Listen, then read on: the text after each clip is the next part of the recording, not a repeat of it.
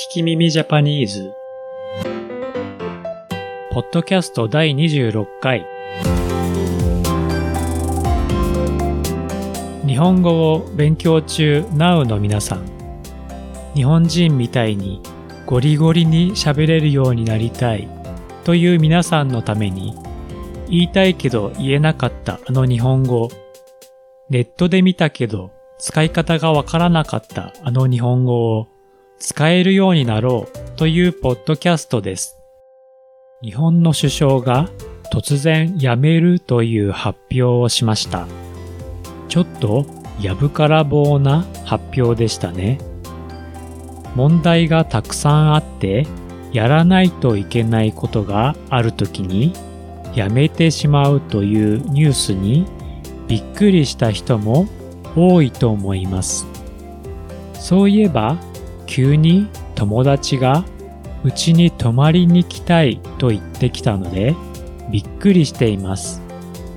掃除しないといけないし、いろいろ大変です。皆さんは最近びっくりしたことありますか？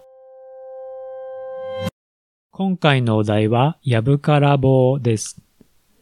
やぶは草や竹がたくさん生えているところ、そこから急に棒が出てきたように、急にびっくりするようなことを言ったりした時に使う慣用句、イディオンです。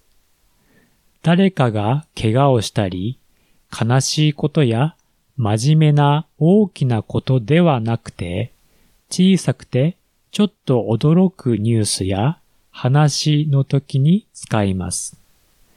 びっくりして少し困った感じのする言葉です。なんだよやぶから棒に。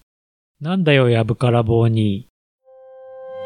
ちょっと古い映画や漫画のセリフにはこれがたくさん出てくると思います。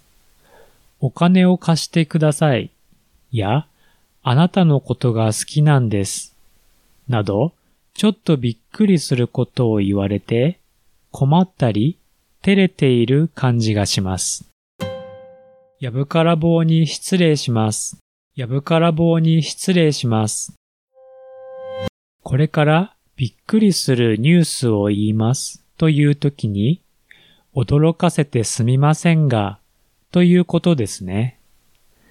やぶから棒という言葉の音が面白いので、聞いている人は面白いニュースなのかな？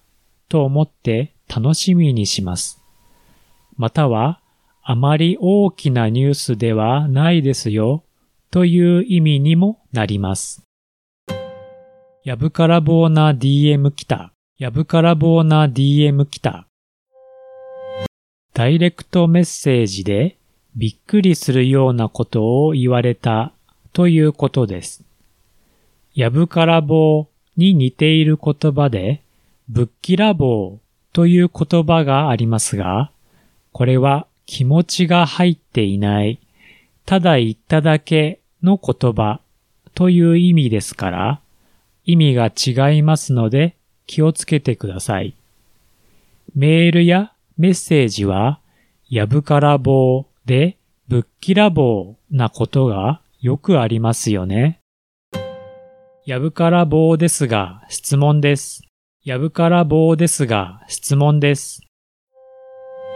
急に質問されるとびっくりしますね。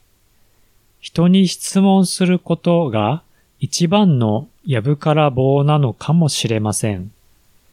でも、やぶから棒という言葉の楽しさのせいで、これを言ってから質問すると、言いにくいことでも答えてくれるかもしれませんね。今回の聞き耳ジャパニーズいかがだったでしょうか？私は日本語の先生をしています。italki.com スラッシュ聞き耳 J で一緒にレッスンしましょう。Twitter と Instagram はアット聞き耳ジャパンコメント、いいね、フォローをお願いします。I'm teaching Japanese at italki.com slash 聞き耳 J。Twitter and Instagram accounts are at Kikimimi Japan. Please send me your comments, requests, and questions. 次回の聞き耳ジャパニーズをお楽しみに。